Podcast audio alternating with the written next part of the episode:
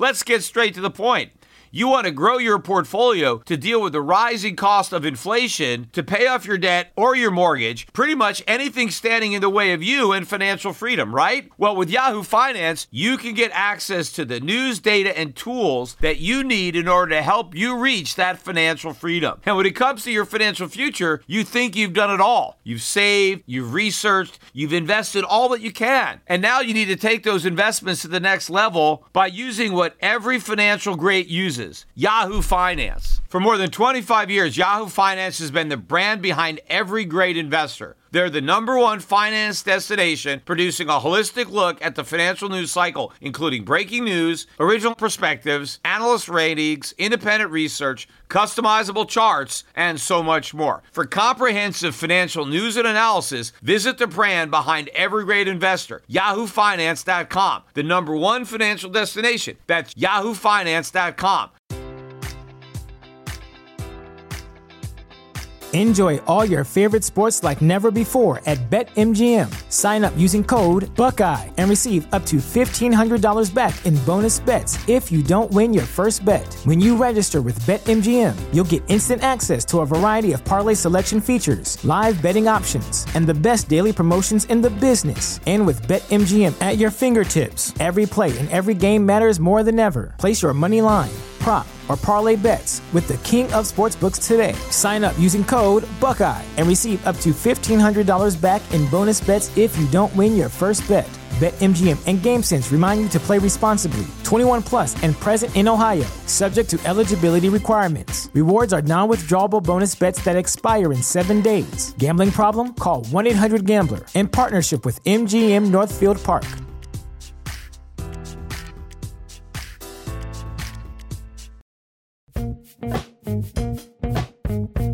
The Peter Schiff Show. Well, this is my final podcast for 2017. I just watched the U.S. stock markets ring the closing bell for the final time in 2017. Of course, everybody is excited. Everybody is optimistic. I spent most of the day just watching the financial coverage, mostly on CNBC, just to see the attitude and the type of coverage that the markets are getting. Of course, it is a record year in the stock market, right? All-time record high in the Dow. In fact, I think this is the first year that the Dow has ever gained 5,000 points in a single year. In fact, the Dow was up every month of 2012. That's never happened before in history. In fact, I think we've gone 14 consecutive months without a decline. And in fact, not only were we up every month, but 2017 represented the lowest year ever of stock market volatility, meaning that even though the market was going up, it barely ever went down. So it never made anybody nervous, right? It kept going up and nobody ever got scared because there was never any kind of shakeout. So to me, this type of unprecedented rise does not happen at the beginning of something. It happens at the end of something. So anybody who believes that 2018 is going to be more of the same really is going to be in for a rude awakening. In fact, I think the final trading day, maybe the final minutes of the day, are setting the tone for next year, because even though the markets were up every month of this year, they were not up in the final week. The Dow and the S&P were both down this week. In fact, all the decline of the week happened today, and in fact, most of the decline happened in the last 10 or 15 minutes. I mean, the Dow was down about 30 going into the final 15 minutes, and it ended up down 118. And the Dow was never really positive today, same with the S&P. All indexes, NASDAQ was down, but it still maintained a gain on the week. In fact, the NASDAQ was the biggest gainer on the year. I forget how much, well over 30% gain, I think, in the NASDAQ. The Dow up maybe 25%, S&P up about 19%. So certainly big years, but to me, this is the end of this big bull market. And the action in the final minutes may be an indication of what is to come. In fact, to me, right, I have not seen this much universal optimism. Everybody agrees the market's going up. The only question is how high and how fast, right? That's what everybody seems to believe. I haven't seen this much optimism on an asset since last year at this time with respect to the U.S. dollar, because everybody was bullish on the dollar. Everybody. The dollar had no place to go but up. Remember, the euro, I think when the year ended last year, the euro was down around 105.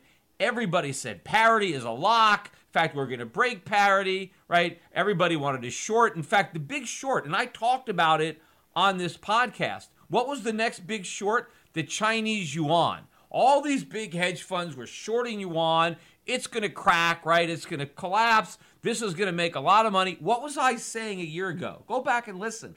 I said these trades were going to blow up. I said anybody shorting yuan was going to lose money, that the yuan was going to go down. Now, what has happened to the dollar this year? Well, the dollar is down almost 10% for the year, dollar index, just under 10%.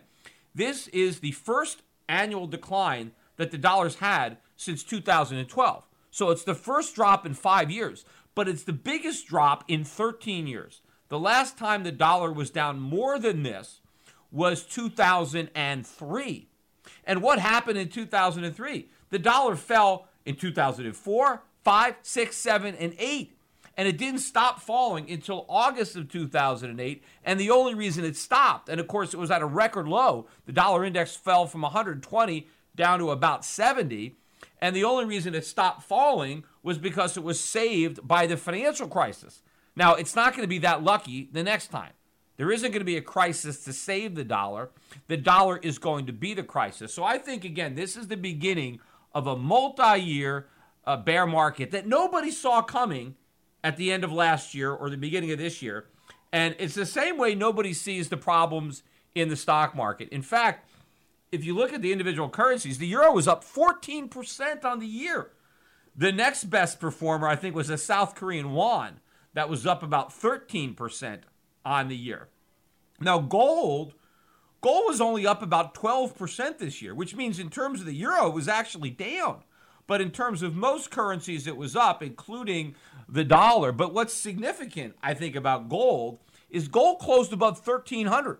Gold had a strong final week of the year in contrast to the stock market. In fact, this is the first time gold has closed above 1,300 in 5 years. The last time it closed above 1,300 was 2012. So this is very significant as far as I'm concerned. The only real story I saw about gold on CNBC today was, has gold lost its luster? And the answer was yes. And that basically the coverage was gold lost its luster this year, even though it was up 12%. Apparently that means you've lost your luster. But the conclusion of CNBC was, well, the Fed's going to keep raising rates, so gold's not going up. But wait a minute, the Fed raised rates 3 times this year and gold went up 12%.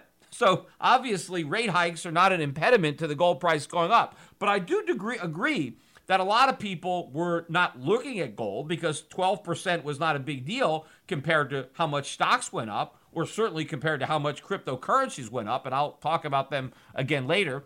But yes, I think gold was not in the limelight, but I think that is going to change a lot in 2018. In fact, not only was gold breaking out, but so was oil. Oil had a very strong end of the year. Oil prices closed above $60 a barrel. This is the first time this has happened in 4 years.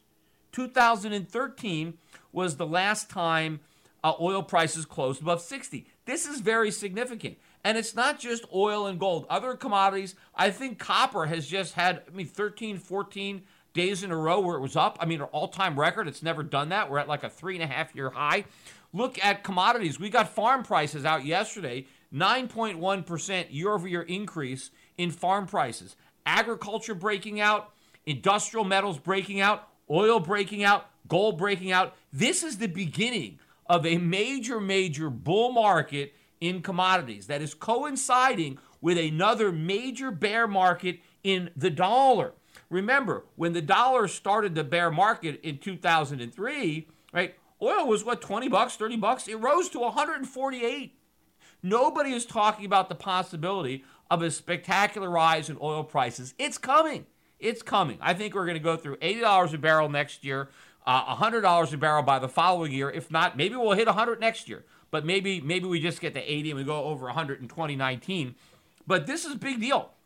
Game changer. No one talking about it. The only story I saw today on CNBC, and I'm not making this up, about commodities today was a story that they did about whether commodity prices were headed for a crash. Headed for a crash? I mean, they're talking about the fact that commodity prices has just moved up a lot. And so the story is, are they about to crash? I mean, you have commodities coming off all-time record lows, right? If you compare commodities to stocks, they've never been this cheap. So we're coming out of major long-term bear markets where we've built these significant bases, and we finally have a move up, and CNBC is wondering if we're headed for a crash. In the meantime, you've got an aging bull market in stocks, record valuations. We've just had this huge rise, 12 consecutive months in a row, of moving up on hype, on optimism and hype, yet not a single story about is that market ready for a crash? No. They're only worried about the commodity market crashing, and they're not worried about the stock market crashing. Well, obviously, I think the action that we saw in the last final minutes of the year, maybe somebody is starting to worry that 2018 could look a lot different than 2019. I mean, it could be a mirror image. But I do expect the trends to continue that began in the dollar, in commodities, only I think they're going to be a little bit more popular. I think more people, more institutions, more money is going to be moving into this trade. Now, of course, the best performing asset, bar none, in 2018 were cryptocurrencies. Right, Bitcoin was up like 1,400%, but that's not even close to being the number one performing cryptocurrency. And I'm not even going to get into the various performances of the altcoins, but suffice it to say, this was the year of Bitcoin and the cryptocurrency. And to me, you know, Bitcoin may have been the best performing asset in 2017. I would not be surprised if it was the worst performing asset in 2018. Now, I know that's probably going to get me a lot of thumbs down from this podcast, but you know, we're at 14,000 and change now, about 1,400% increase on the year approximately. But there's a lot of risk. And I also think too that there may be some people that have profits in Bitcoin that don't want to sell until next year. In fact, I talked to a client of mine. I didn't even realize that this client was sitting on over $50 million worth of Bitcoin. But he's got them, and he's planning on starting to sell. He hasn't sold any, and he's waiting until next year to begin his sales. I mean, maybe he wanted to push his capital gains taxes into the following year. He's going to be paying his taxes, but he had a $50 million. He used to mine them. He started off as a miner, and then when it got too expensive to mine from his home computer, whatever he was using, he gave it up. But so most of the Bitcoins he didn't even buy, and he's got $50 million worth of them. But there may be other people that have the same intention. Hey, let me sell in the new year, postpone the tax consequences. Look, this is a very, very thin market. There is not a lot of volume, beneath the surface relative to the overall market cap. So I think that this could end up being one of the biggest or probably the worst performing market, especially if I'm right on this gold breakout. Because if gold really moves and is no longer, losing its luster, but regaining its luster, if people start to notice gold, then that is going to take some of the impetus away from the cryptocurrencies. In fact, I think the fact that gold hasn't gone up. Again, look at the euro. Euro up 14% this year. Gold only up 12%. So in terms of euros, if you're a European, gold went down this year, but not Bitcoin. Bitcoin went through the roof. So if you're in Europe and you were worried about inflation, you weren't getting much help out of the gold market, but you were getting a lot of help out of the cryptocurrencies. But if we start to see gold breaking out across all currencies, we break through 1,400, 1,500, and all of a sudden people start talking gold again, that is going to steal a lot of thunder away from these cryptocurrencies. And, it's not going to take a lot in order to move the market. In fact, one of the ironies about it, I was watching again, they talked a lot about Bitcoin on CNBC today, much more than they talked about gold or commodities. They barely mentioned those, and, they talked about Bitcoin nonstop. But it's interesting that a lot of the guests were talking about how there's going to be a lot more regulation on Bitcoin next year. And everybody thought that was a good thing, that it was going to be better for Bitcoin because it's going to make it, you know, it'll have more appeal to institutions and hedge funds. It's, you know, it's, so it's going to make it better and safer because they were saying maybe people don't want to invest in it because there's not enough regulation. They're worried about fraud or theft or something going wrong. But once the government comes in and puts all the regulations on it, then that's going to make it more palatable and more acceptable to investors. But the problem is that destroys the original reason that the early adopters were buying it. I mean, that was the appeal of Bitcoin, that it wasn't regulated, that you can get out from under all this government regulation, that you can transfer money around the world without having to deal with the banks and all the regulation. That was its appeal. You were getting away from the regulation. But now, in order to appeal to these big investors that are needed to keep the pyramid going, right, to get more people involved so the bubble gets bigger and bigger, they have to take away everything that made it attractive originally and now to make it attractive for an investment. But what is its purpose? If it's not a medium of exchange, if you can't use it to bypass government regulation, right? If it's not the solution to the problem of big government and fiat currencies and regulation, then what is it? It's nothing.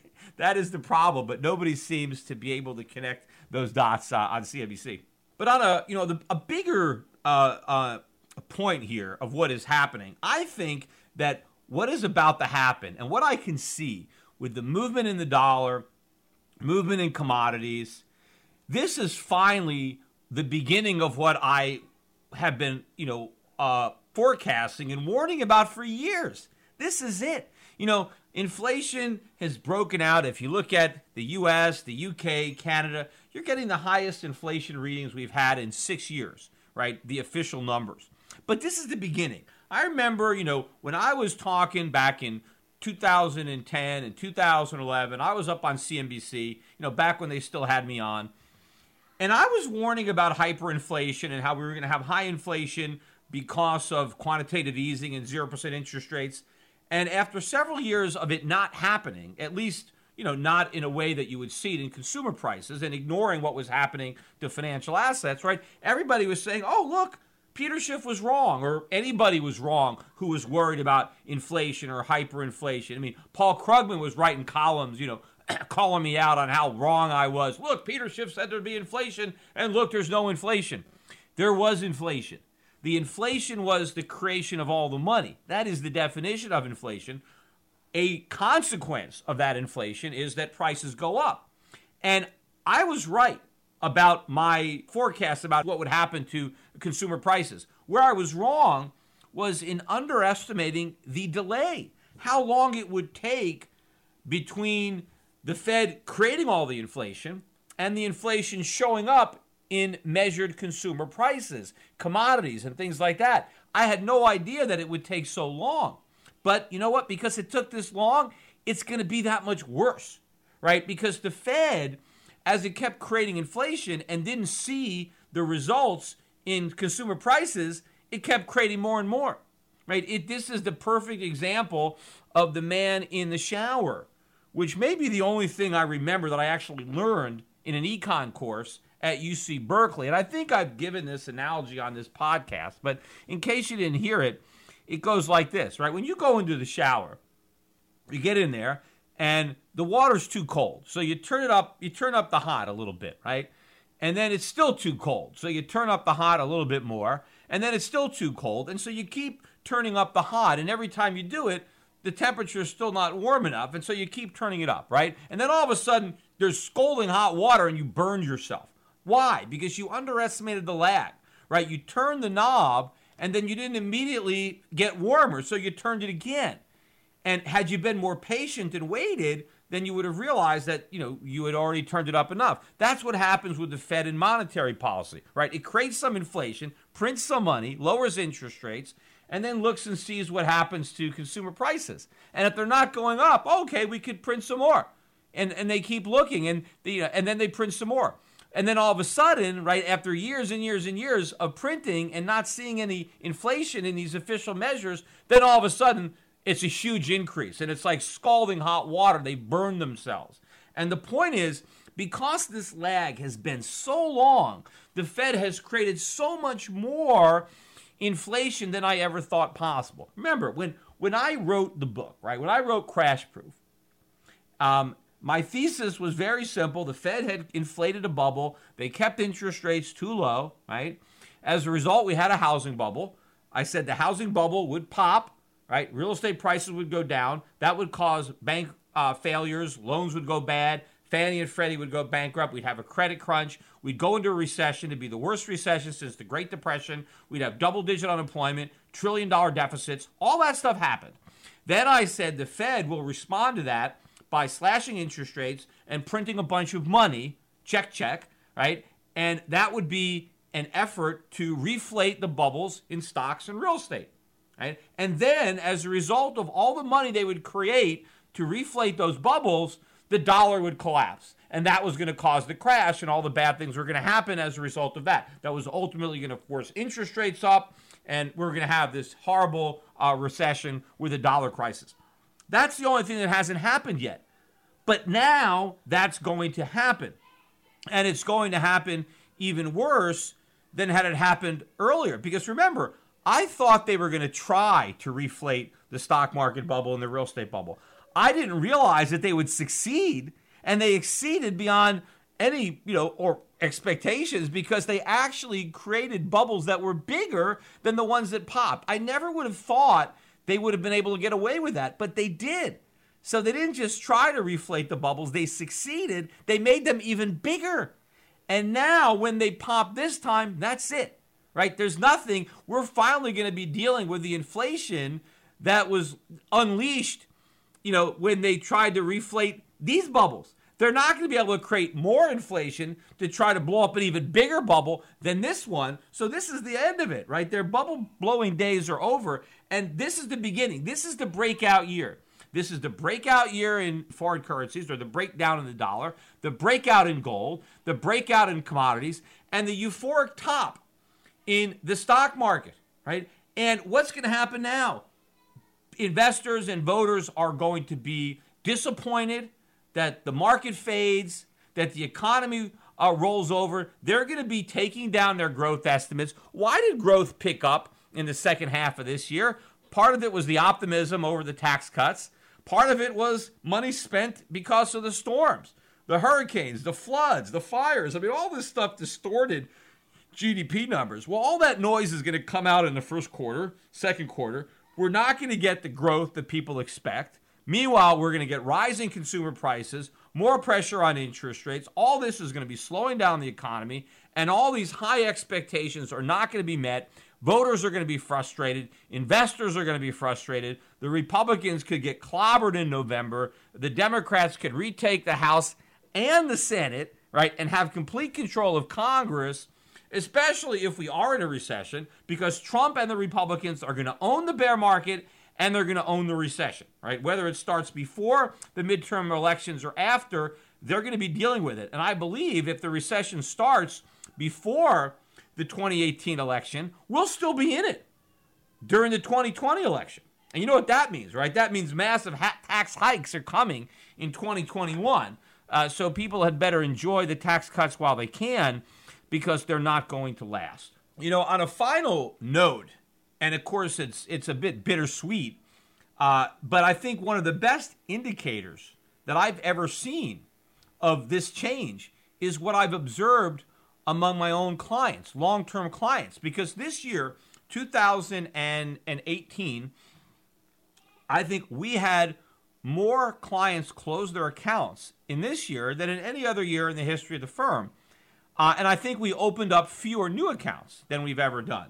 So we're not attracting new customers, and we're losing existing customers at the fastest rate. And it's not that our performance was bad this year. In fact, our accounts did extremely well this year. They did very well last year. In fact, most of our strategies over the last 2 years actually beat the S&P. But the problem is they didn't beat the S&P over the last 4 or 5 years. And the reason for that was the big drop that we had in 2014 and 2015. That's when the dollar took off. That's when you had the surge in the dollar. You had the collapse in gold. You had the collapse in oil. And that brought our accounts down. Now, we've just begun reversing those moves. and I think will complete the reversal next year. And then I think the dollar is going to end up falling a lot more than, you know, it's not just going to surrender its gains. It's going to lose a lot more than where it started.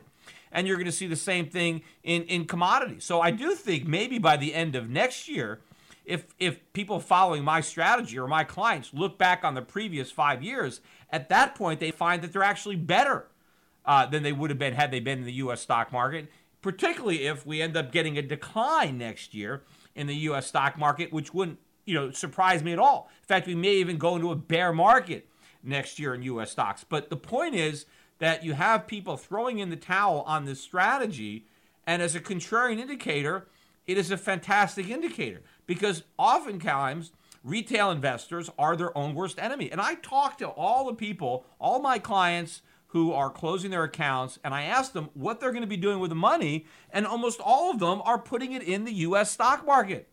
Some people are saying, well, I'm going to put it in a combination of U.S. stocks and foreign stocks, but they want to move away from my strategy of international investing and focusing on certain markets and commodities and take a more conventional approach in the U.S. stock market. Now, they had no interest in doing that 2 years ago, 3 years ago, 4 years ago, 5 years ago, absolutely none. But now, all of a sudden, with all the media, all the hype, they talk to their local broker, and they talk about how the U.S. stock market's going up and how great everything is. And now they all want to pile into the U.S. stock market. And part of it is political, right? Because almost all these clients are Republicans. They were very negative on the stock market when Barack Obama was president. So they were very happy to be invested internationally. But now that Trump is president, they're all optimistic on the stock market, the economy, and they want to be invested in the United States. This is a disaster. The last time this happened was when Bush was elected. What happened to the stock market under George Bush? Right? Anybody who sat out the stock market under Bill Clinton because he was a Democrat missed out on a huge run. And anybody who bought into the U.S. stock market when George Bush was elected because he was a Republican lost their ass. The market did lousy under Bush. Bush cut taxes. He had a tax holiday repatriation. He cut corporate taxes, right? He slashed the tax on corporate dividends.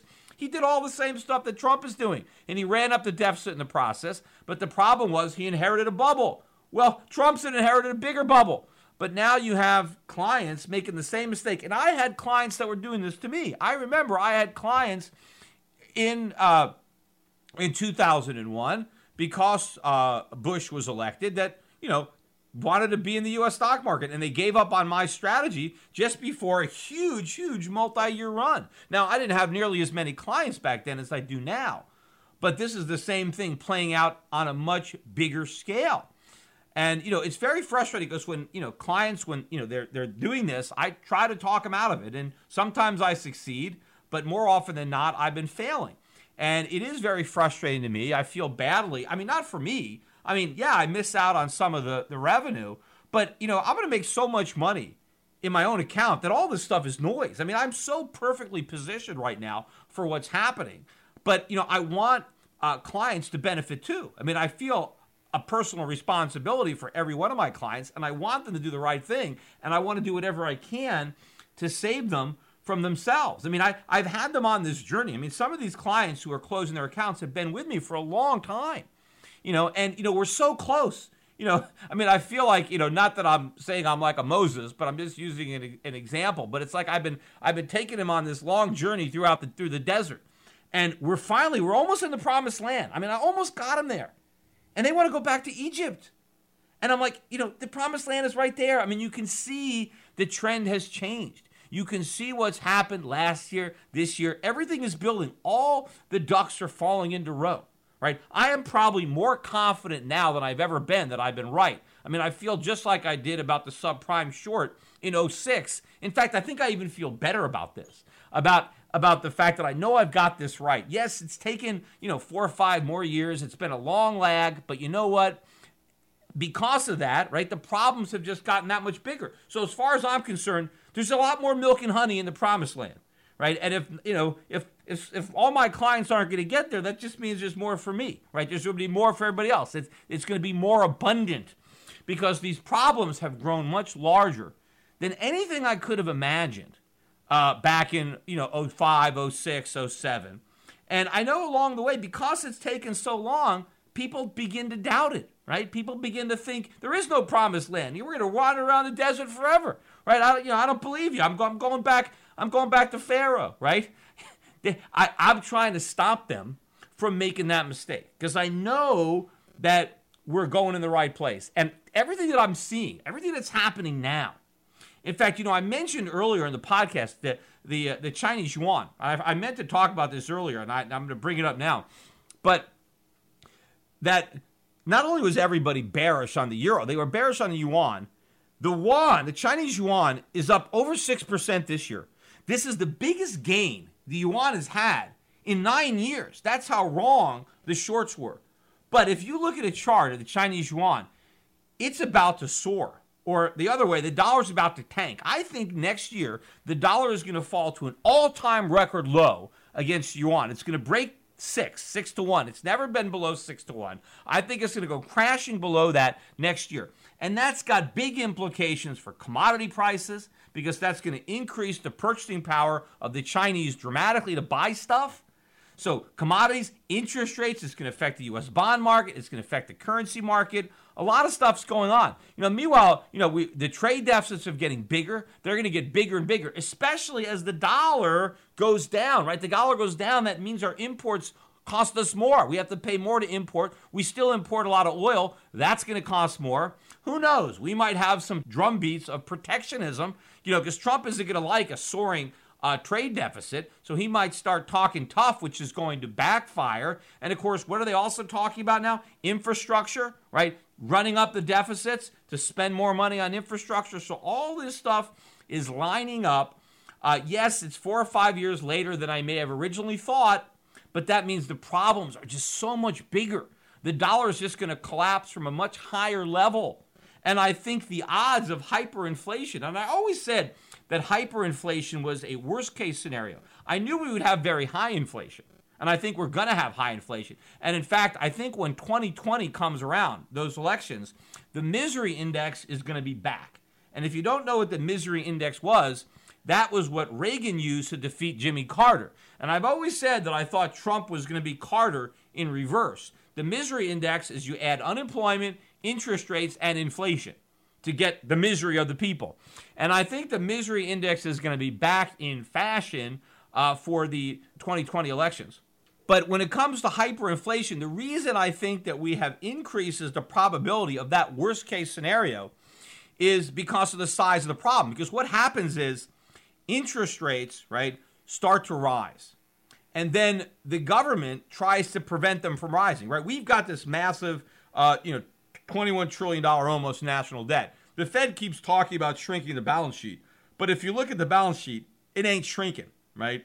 And, they're not spending much time in the pool, not getting any shrinkage there. But they talk about it, right? But if the deficits start to build, which they will next year with the tax cuts and with everything else that's going on, right? And if a weak dollar is pushing up interest rates. I mentioned in a prior podcast that the hedged yield on euro-denominated U.S. Treasuries has collapsed to an all-time record low. I mean, it's negative. So there's no real demand for Treasuries now around the world. And if we're going to run bigger deficits, how is the Fed going to sell bonds in competition with the Treasury when there's no buyer? So the Fed is going to have to step up. The Fed's going to have to forget about shrinkage and go back to expansion, go back to QE.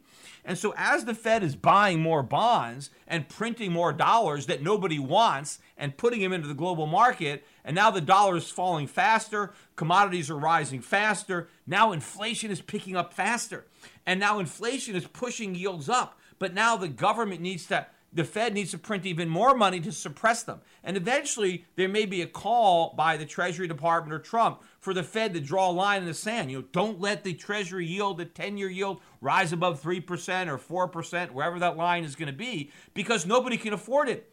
The government can't afford to pay interest if it goes up. Corporations can't afford to pay it. Individuals can't afford to pay it. So now they have to, keep a cap on yields, but they have to print even more money to do it. Right? And now by printing more money, they create more inflation. They create more selling of treasuries, which means they have to print even more money to buy more, to keep rates from falling. And then rates really start to rise on any kind of debt instrument that they're not buying. So now they have to expand their queue. They have to go to the muni bond market, have to go to the corporate bond market. And then, you know, it's bigger and bigger, and it's harder and harder for them to turn the spigots off. Because then when they start to stare in the face the possibility of a dollar crisis, a runaway inflation, or hyperinflation, if they try to stop it, the collapse is so big because the bubble is so big because it's gone on for so long that they may decide, you know what, we can't do it. And so we end up going to the end, right? We can't turn, so we go over the cliff, and the cliff is hyperinflation. So I think the probability of hyperinflation is elevated now because we've delayed the process so long. We're going to have even higher inflation, certainly, than we would have had before, but the probability of hyperinflation is higher. I don't know how to handicap it. I don't know what it is. But I do know is that if we get it, you better be prepared, because if you're not, it's too late. But we don't have to bet on hyperinflation, right? If we just have higher inflation and a much weaker dollar, our foreign stocks go way up, gold goes way up, commodities go way up. We make a killing either way. And I'm hoping as an American that we do the right thing and we don't have hyperinflation, because the consequences, the economic and political consequences of that are going to be as horrific. I mean, as bad as the consequences are going to be of stopping hyperinflation, it's even worse if we allow it. Anyway, on that note, let me wish everybody a healthy and happy new year, and I will be back again with more podcasts in 2018. From Puerto Rico, by the way. My next podcast, I'm finally going back to Puerto Rico. I haven't been there since Hurricane Maria. I will be going back, although actually, wait a minute, I'm not going back till the 4th. So I may be able to get in a podcast for 2018 before I make my trip back to Puerto Rico. But it will be nice to get out of the cold January New England weather and get back into the warm sunshine of Puerto Rico.